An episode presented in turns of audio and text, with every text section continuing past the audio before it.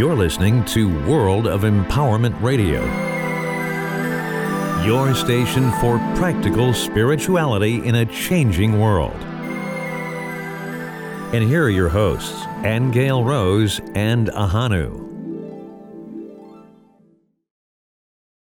Angel Rose asked in the Akashic Records a few years ago, where was the right and the best place to live? And the answer came back with your family or where you give or receive the most love. And while a little arbitrary, the answer was typical of Source, straight and to the point. And this same question came up for us again recently.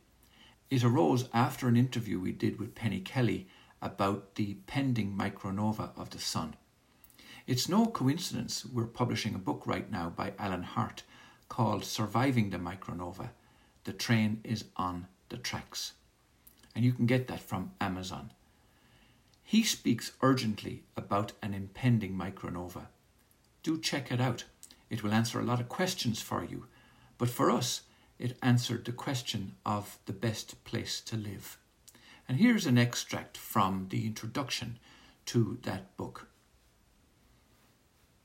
Alan Hart says At the end of my first book, Dancing a Quantum Dream, an 80 year journey of initiation, quiet miracles, teaching, and shamanic communications, I warned that the train is on the tracks.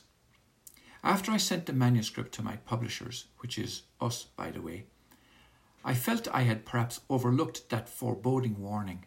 I had only examined that topic in an intellectual, disinterested, scientific way, typical in our age of materialism, intellectualizing our experiences. After all, that was how I was raised in the 50s on a farm in Minnesota.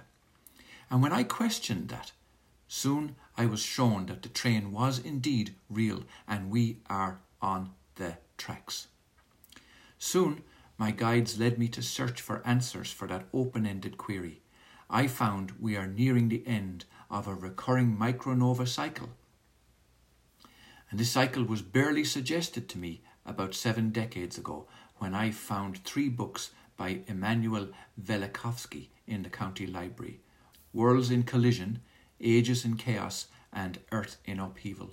The works of Deluc and Cuvier, Catastrophe and Cataclysm, were an early part in my literary life, along with the science fiction of Clifford Simak, Isaac Asimov, Robert Heinlein, and Arthur C. Clarke. Only in examining my life experiences in writing my first book did I see the significance and association of the collection of memories and anecdotes. I realized I had been led on a lifelong shamanic Gnostic adventure without knowing what all that meant. After all, I was just a farm kid from Minnesota. What did I know? Who knows? Looking back, I saw that little hints were dropped along the way hints that I didn't connect with until enough were experienced, but filed away as just weird, if somewhat interesting. Within the next few decades, we will see a micronova of our Sun, reversal of our magnetosphere, unlocking of the crust and or tilt of the Earth, tsunamis that sweep across continents, major earthquakes and volcanoes, and the extinct of 10 to 50% of species. Human civilization will be hard hit because of our vulnerability due to our extreme dependence on technology, especially electricity. Are there any other clues that something is about to happen? Shouldn't we see magnetic changes on our planet, in other solar systems, or other stars in our galaxy? We got a report from NASA's Mars InSight lander that it had detected more than 300 Mars quakes. Reports from Venus revealed the winds are getting one third faster. And now we've found our sister planets that have already started into the galactic current sheet are showing its effects, such as the collapse of the atmosphere on Pluto and a reversal of weather patterns on Neptune. This signals that any of the planets moving through the galactic current sheet might have weather systems reversed or collapsed. Winds in Jupiter's great red spot and on Venus are speeding up. Jupiter is giving off radio signals from the red spot. Saturn, Uranus, and Neptune have had strange superstorms in their atmospheres. And auroras have increased on Uranus.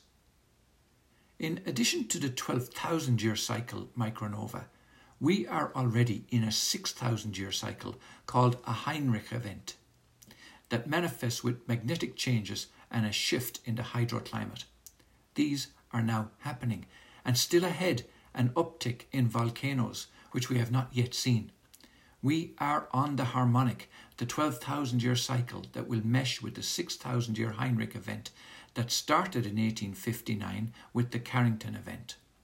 Every 6,000 years, there's an amplified, more extreme Heinrich event. In addition to the others that are part of the 12,000 year micronova, a superflare can be a hundred times greater than the Carrington event. In the last few years, two new kinds of nova and a new type of star were discovered. New types of nova events nova with no ejections, without binaries, no luminosity. So much has happened in recent years that you'd have to be reading the peer reviewed literature to know the possibilities for nova can be found all around our star. The solar nova has become possible within the known nova events in the Milky Way galaxy. We know the stars that are following behind as we travel through the galactic current sheet they're also showing their own nova event. Planets and stars are affected by their journey through the galactic current sheet. Proxima Centauri has been carefully observed for years and well established as a star that flares. Its range of flare limits well established, and then it had a superflare. Barnard's star was thought to be inactive, and then it began flaring astrophysicists have found the X ray inflated local bubble of hot gas surrounding our solar system from previous micronovas, and our solar system is in the exact centre. A major update came from the Chinese lunar lander that also found the glassy spherules even larger than those found by our Apollo program. Earth's speed of rotation is increasing each year. In 2020, Earth broke its record for rotational speed several times. 2021 was slightly shorter than usual, and 2022 is expected to set new records for the fastest year and the shortest day. Mulligan and Coren, psychologists in Canada, published their study, Geopsychology of Instrumental Aggression Daily Occurrence of Global Terrorism and Solar Magnetic Activity 1970 to 2018 in the Research Journal in 2021. They reported emotional instability is more common under magnetic storm conditions and increased cosmic rays. If you wonder why craziness has picked up in frequency, here's at least a partial factor. Space weather may exacerbate nascent anger and heighten violence. We should focus on what we must know so we can bolster our chances of surviving this cataclysm, as our ancestors did. We ourselves are ample evidence that this is survivable. We are the family of those survivors of 12,000 years ago. It's in our genes. Besides, we are more than we seem. The large, low shear velocity provinces, structures in the mantle, suggest the North Magnetic Pole will reorient itself in the Bay of Bengal, turning much of India into the new Arctic Circle. But since we now know that the crust can and probably will unlock from the underlying mantle, continents can move, some rise and fall, sliding under and over each other. We finally have the mechanism Einstein was looking for that would unlock the crust from the underlying mantle. Einstein died three years before Hapgood's book was published. He didn't know that the crust can unlock during a recurrent micronova, or that the hyperactivity of Earth's magnetosphere increases the plasticity of rocks at the interface of crust and mantle so that they can unlock. All that remained was to find what drove the continental plates to move. Einstein only had Greenland's ice mass throwing the Earth out of balance, but there was not enough mass in Greenland's ice field to make the crust move. The YouTube channel of Veritasium showed how this could happen. A spinning object, weightless in space, jumped from its angle of rotation to another angle of rotation because of asymmetry, then flipped back to its original angle of rotation. Ben Davidson comments This is pretty close, what we're looking for with the Earth. While this is usually only applicable to asymmetrical objects, the Earth is asymmetrical because of the LLSVPs, massive pluming branches that extend from the region of the outer core up through the mantle, even penetrating through the crust in places. This asymmetry makes the crust layers break up during a micronova. This is called the Dzhanibekov effect. But the LLSVP structures inside the mantle suggest the North Magnetic Pole will reorient itself in the Bay of Bengal, turning much of India into the new Arctic Circle. I needed to know the nature of the cataclysm and its time of arrival. Scientists have been monitoring the North Magnetic Pole for over a hundred years. I found a series on consciousness written by Penny Kelly, and one of her sources on YouTube, Maverick Star Reloaded, presented information that showed that the North Magnetic Pole had begun to move rapidly from its meandering around northern Canada. The host of Maverick Star Reloaded posited that as the magnetosphere gets weaker and when the travelling pole gets to the 40 degree point, it will accelerate to zero polarity. Then it will reverse polarity. This was doubted by Ben Davidson at Suspicious Observers, who wrote The Next End of the World. In fact, what we're more likely facing is not a change of magnetic polarity from north to south, but a mere moving of the north magnetic pole to a new location. A polar recursion, not a polar reversal or a flip. In a flip, if the flow of plasma energy stops, the rotation of the Earth stops. But there are no brakes to make that stop immediate. Some folks are talking about off the chart tsunamis.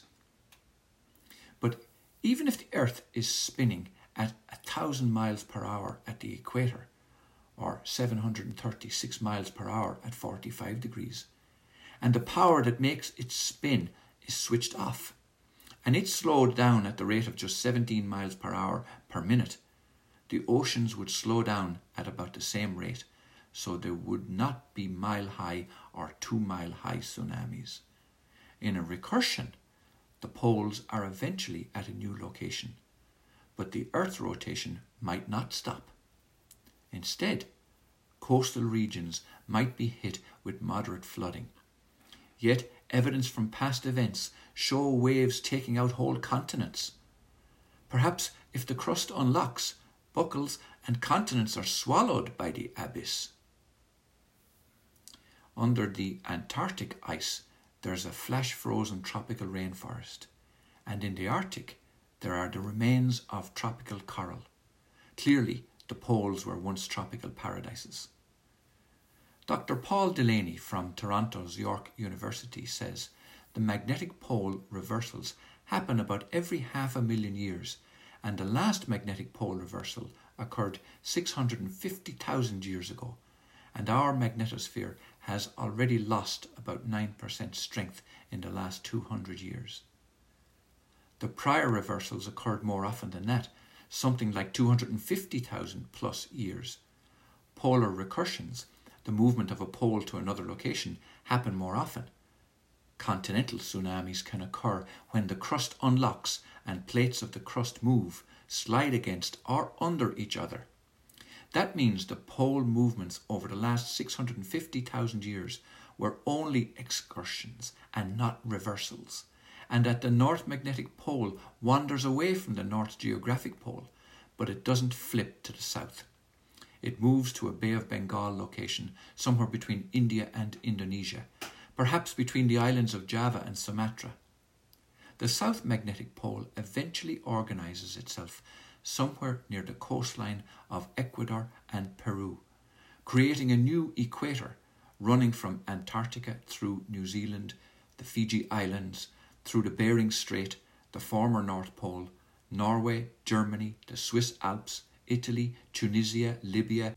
What that means for India and the Amazon is that the people in warm climates will suddenly be in Arctic climates instead of tropical, and the Eskimos won't be able to build igloos or hunt seals. Mountains at the new equator, such as the former Antarctic, will likely remain cold because of altitude instead of latitude. A weakening of the Earth's magnetosphere has already led to the beaching of some whales and interfered with the migration of others.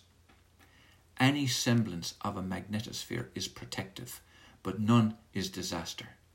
The weaker the magnetosphere, the greater our exposure to cosmic rays, which will likely damage the electric grid so that serious repair is not possible for many years or even decades. A rapidly collapsing pole could contribute to bigger earthquakes. In the past, this magnetic interruption caused the Earth's crust to slip. That's why Chicago was once the North Pole. What looks to be an excursion instead of a 180 degree reversal means that the Earth's spin takes more of a left turn than a U turn, with the former poles at the equator and with two of today's equatorial regions rotating at the poles instead. The former North Geographic Pole would become the direction in which the sun sets, and the northern lights would show up over the new North Poles in the direction that once was called East. All this and more might happen, but nobody really knows what it'll be like or how long before it happens. Some say November or December 2023, others between 2030 and 2050. We may have time to prepare. If the magnetic field around the Earth is disrupted, harmful radiation will reach the surface of the Earth. Where the angle of the incoming radiation is closer to 90 degrees, that is, the equator and the tropics, the temperatures will skyrocket. Without a magnetosphere to shield us from high energy particles, the Earth temperatures will rapidly rise. Combustibles will combust. And then, sometime later, the micronova from our Sun is triggered. Just under the thin crust is a zone of thermoelectrical plasticity that sticks the bottom of the crust to the top of the mantle, locking the two layers together. Normally, the crust floating on the mantle sticks and grips.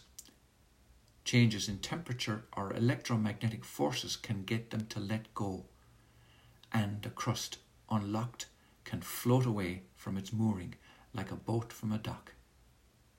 An old fashioned way of saying continental drift. With the magnetosphere weakening, reduced protection from the solar wind can bring hydrogen atoms and oxygen together to hypothetically produce star water above our heads. Beyond the clouds, we find an electric layer we call the ionosphere. NASA discovered that large coronal mass ejections, or CMEs, from the Sun cause these layers to produce significant amounts of hydrogen and oxygen, which, meeting in an environment that brings oxygen and hydrogen to produce water above the clouds, seems like the heavens open to create a great flood. Although this hypothesis is developing, it has been shown that solar hydrogen can liberate oxygen trapped in space debris and still have the energy to make water in space. Hydroxyl ions clump and fall to Earth. A weakened magnetosphere equals greater penetration of cosmic rays, equals more cloud particles, equals star water over and above what the lower clouds might produce in times of solar quiet. Author and teacher Penny Kelly also referred to Worlds in Collision by Immanuel Velikovsky, which I had read as a kid in junior high school. That lit me up quickly. About a decade ago, I found Velikovsky's book and I added it to my personal library. Again, too many coincidences to shrug off. I had been warned long ago but the scientific information had been hidden and unavailable for most of my life. Then, when I searched for consciousness, I found Penny Kelly's Consciousness and Energy, Volume 4. the whole set, and I read her sources. They mentioned the change of the colour of the sun from a merry yellow to a blazing white. And I knew I needed to take this seriously. A recurring micronova may be in the cards before the end of the decade, or three. So there you are, folks. Coincidence or what? When we first posted our interview with Penny Kelly about the micronova of the sun, we received many comments about her wisdom and farsightedness. There was, of course, some criticism, but our takeaway from all of this is that we would not be here if we first hadn't survived the previous micronovas and the second. So don't go into fear about this. Just be sensible and practical and be with your family or where you give or receive the most love. That's the solution. You can subscribe on iTunes, Stitcher Radio, and on our website at worldofempowerment.com. Don't miss an episode. Hit the subscribe button now.